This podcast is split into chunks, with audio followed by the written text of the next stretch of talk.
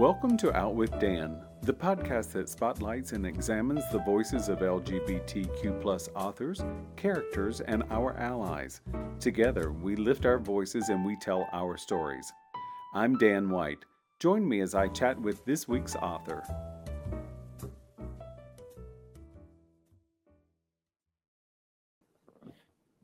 Hello, and welcome back to Out with Dan. Today, I'm excited to talk to Steven Salvatore about his book, No Perfect Places. Welcome, Steven.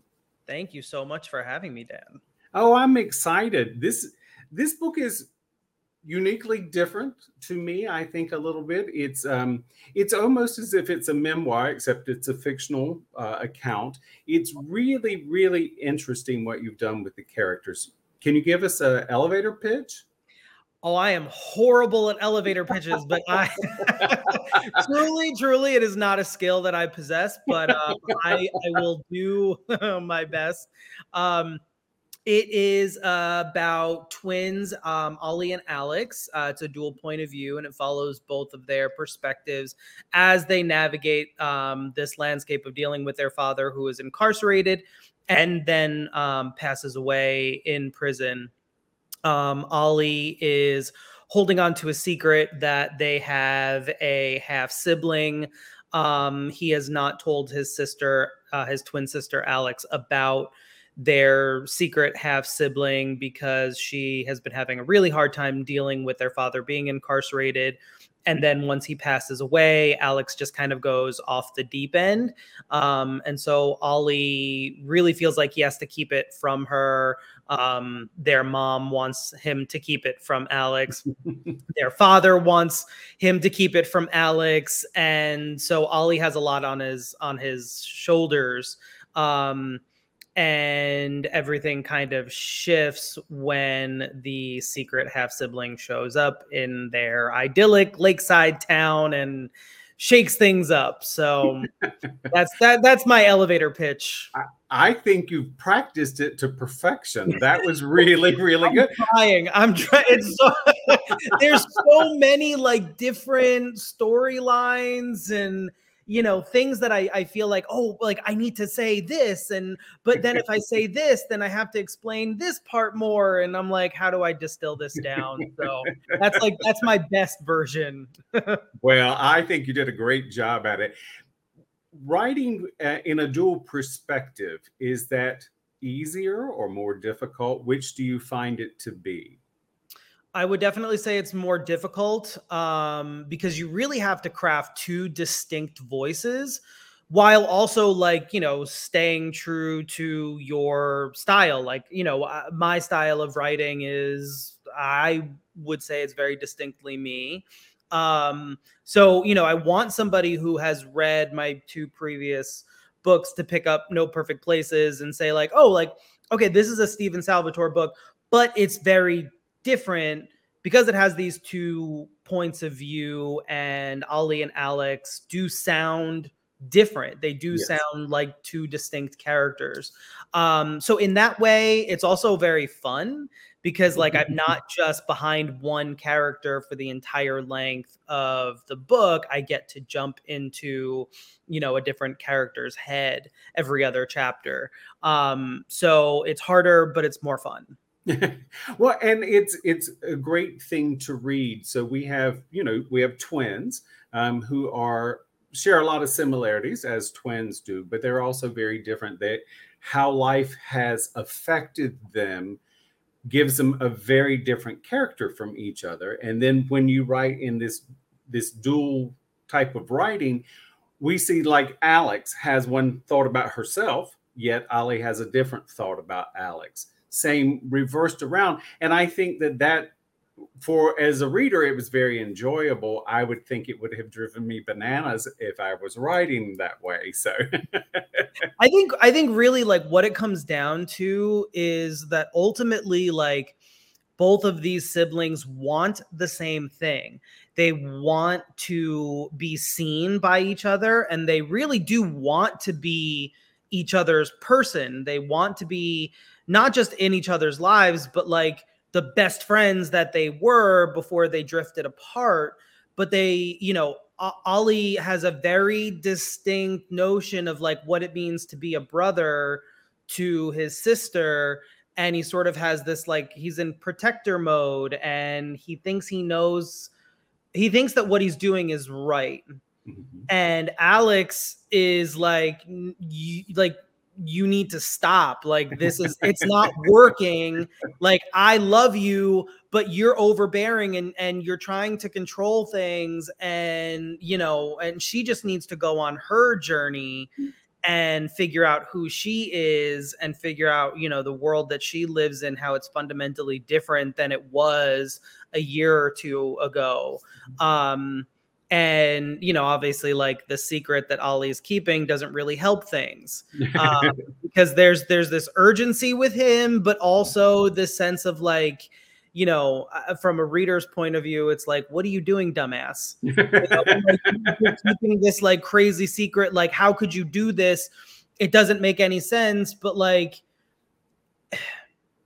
when when you know you're carrying something that you know could like literally change mm-hmm. the entire landscape of your relationship with another person of how they view their family how like there's so many different um ways in which that secret can ripple out and and you know hurt Alex. It's like keeping it is going to hurt Alex, but saying it is going to hurt Alex, just in very different ways. Precisely. So you know, it's like uh, uh, just playing around with that was really fun, but it, it was also really hard because it it had to be so so crystal clear what Ollie's motivations were, and then why Alex didn't want to hear anything bad because she couldn't handle it so it, that was that was like that was a struggle. That was it was definitely a struggle.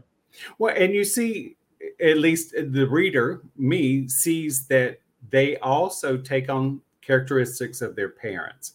So mm-hmm. while the mom is out busting her hump trying to you know put a roof over food on the table the whole nine yards she leaves them alone without nurture because mm-hmm. that's the way she feels like she has to do. And in some ways, I feel like Ollie does the same thing in the fact that he gets so into his head trying to fix. So he's actually overcompensating. He's doing the opposite of what mom is doing. And of course, there is Alex stuck in the middle, ping ponging and not understanding. And you do something with the characters that we see in real life.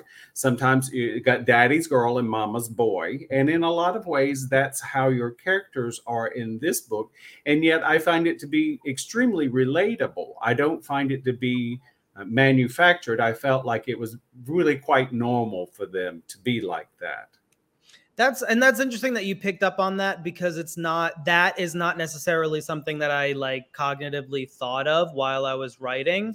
Um, but I can see that, you know, as you're saying it, like I can definitely see that structure. And, you know, obviously, like it was very, it was very intentional to have Alex be very close to their father. That was, and mm-hmm. and Ollie not be close to their father. Um, so but like I, I didn't really factor in the mom and how she sort of plays into those kind of parent child um, mother son father daughter kind of dynamics, but I can see how that how that shaked out. One lovely thing that you did is you give Ollie Khalid, who and their love story is just mm-hmm. so incredibly sweet. And it's nice to see characters who are out and they are themselves and have such a beautiful relationship. I just enjoyed that so very much. Well, thank you. I it was something that I was very, very um, cognizant of from the start. Like I wanted this relationship because uh, the the first thing that I wrote, Ollie had a boyfriend. Um, his name mm-hmm. wasn't Ollie, and and the boyfriend's name wasn't Khalid, but you know there were different names, and um, you know I had to find the right names to sort of fit them. Mm-hmm. But um, I wanted it to be not a source of conflict for Ollie, um, but to have this relationship that is stable before the start of the novel and is continuing to be stable after the end.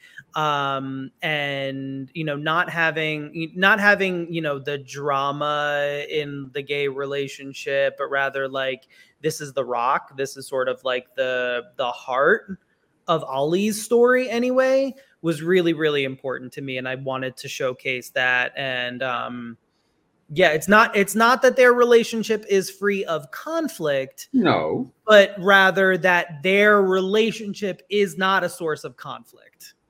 Well and often you know in real life we all have conflicts. So there is that thing that you know how do you navigate it? And they navigate it together which is a good thing.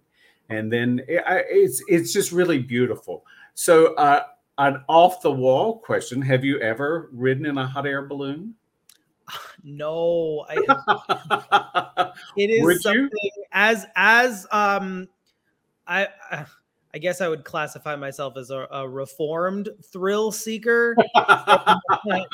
I I am, you know, I used to be somebody who was like, yeah, I'll do all like the the thrill things as long as like there's a fail safe, you know, like I'm not I'm definitely uh as much as I would say, you know, I loved the thrills, I'm definitely risk averse at the same time. so I'm a little bit, I'm a little bit of a, a, contradiction, but um, I have always wanted to ride in a hot air balloon. It is something that is on my bucket list of things to do.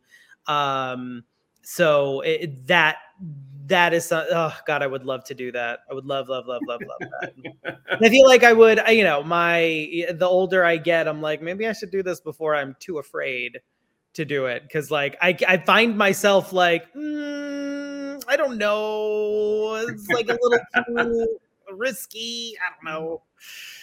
Uh, it has a basket, so I think I could do it. So. yes, and there's a professional, and like you know, I would, I feel like it would take a lot for the hot air balloon to go down, and you right. don't, you don't hear about hot air balloon accidents all that often. So I feel like I'd probably be fine. we'll In this book, you give us um, characters who are affected by an incarceration, and I I kept thinking over and over when dad gets incarcerated he's incarcerated because he kept a secret. He did something bad but he also kept a secret. And that secret kept going and i see how it affects all of the characters and it's one of those things that when i think in the last year of reading secret seems to have come up so often or at least for me what i see. And i realize that you know when we do keep secrets like that and the characters keep secrets from each other how damaging it can be and i thought you did a really great job with that. Thanks. I mean you know it's hard um it's something that i I've not really seen a lot of is literature really of any kind that talks about like the impacts of incarceration on children you know like mm-hmm. parents who end up in prison um and what that does to you know their their family members um because you know we can talk all day about you know the messed up criminal justice system how it's unfair how it's extremely racist how you know it it, it unfairly targets so many marginalized um, groups of people uh, for you know various quote unquote reasons right? Um, but what we don't really see a lot of conversation about is like well what happens to like you know the people who do end up incarcerated? Like where do their kids end up? How hmm. does this impact them mentally you know like the mental health impact? Not and and i mean forget about like the financial impact you know? Like if you are raised in that like quote unquote typical two parent household um, what happens when one income you know is is gone right mm-hmm. and then mm-hmm. you know the other parent has to pick up the slack um, excuse me and you know, so you have that. And so, like, that's something that, you know, is explored there with the mother working like three jobs just to kind of, you know, make sure that they can pay rent. And, you know, you get, you get um, the information that like they lost their house and they had to move a couple different times. And, you know, now they're in this really small apartment and, um, you know they're kind of reliant on other people you know like ollie is reliant on his boyfriend for a ride places mm-hmm. you know because he doesn't have a car um and alex is the same way and you know they are reliant on the people in their lives to provide like the same kind of comfort that their parents are supposed to provide because mom's working all the mm-hmm. time mm-hmm. dad's incarcerated and then he's not alive anymore um and you know what happens then you know when people are running their mouths you know about like oh well you this is this is what happened to your dad. And so it's like you have like the normal high school experience but then you have on top of that like oh we're gonna we're gonna like say awful things about you because of something that your parent did or Sorry. There you go. That's all right. but it, it is true. And I, I, think, you know, in high school, um, when we're younger, there is there are so many choices that we have to make. And if you're bullied, whether it's whatever the bullying is, it affects us. And we're trying to, you know, as younger people and even into adulthood, we have to try to find our mind what what works for us and how to how to get along in the world. And that's something that of course if you have an incarcerated parent is is really quite different than anybody else's experience. Mm-hmm. Absolutely. I did love the boat doc it is something that is so beautiful the um i'm assuming you're you're talking about at the their former house. Yes. Yes that that as a location was i think i mean for so many there's so many like pivotal or important scenes in the book that take place at that dock. Um and i mean the just not that there's like a spoil not a spoiler or anything but the final scene takes place on that dock and it's one of my i think it's one of my favorite scenes in the book that i've written. Um th- and that to me was it was such a um, there's so much symbolism packed into that I'm trying like not to spoil things because no, it's like no. literally the very last scene of the book. But um, there's just a lot of um, there's a lot that that I I put into that, um, and that was really really important for me to get right. Um, not just as a location, but just as like a an emblematic moment in the book it is it is done with love and care. So it was very well noted. So wonderful job on that. Well thanks. Again the book is called no perfect places. Do you have uh, an email a website uh, social media you'd like to share yeah, absolutely. Um, my you can go to my website. It's stevensalvatore.com. If you want to contact me for any reason, there's a contact form on there. Um, my social I'm really not all that active on Twitter anymore. I'm trying to uh i've made it i've made it my goal of 2023 to really not go on twitter at all i find it to be a awful place. Mm. Um, so I, but if you if you want to follow me there, by all means, Steven SS writes. Um, but I am very active on Instagram and I post all the time. Um, and that's Steven Salvatore Books. Perfect. Perfect. Thank you so much for joining me. I had a wonderful chat. Thank you so much for having me. I appreciate it. This was so much fun. And I hope you all enjoy No Perfect Places and go pick it up. And it's my third baby, and I love her very much. I totally agree with you. Go buy the book now. Yes. Thank you for joining me for this week's episode of Out with Dan. You can find more information about this podcast and its host at outwithdan.com. on Twitter at OutWithDan, and on Instagram and Facebook at Go Out with Dan. This podcast is hosted by Authors on the Air Global Radio Network, and the theme music is provided by bensound.com. Join us again soon for the next episode of Out with Dan.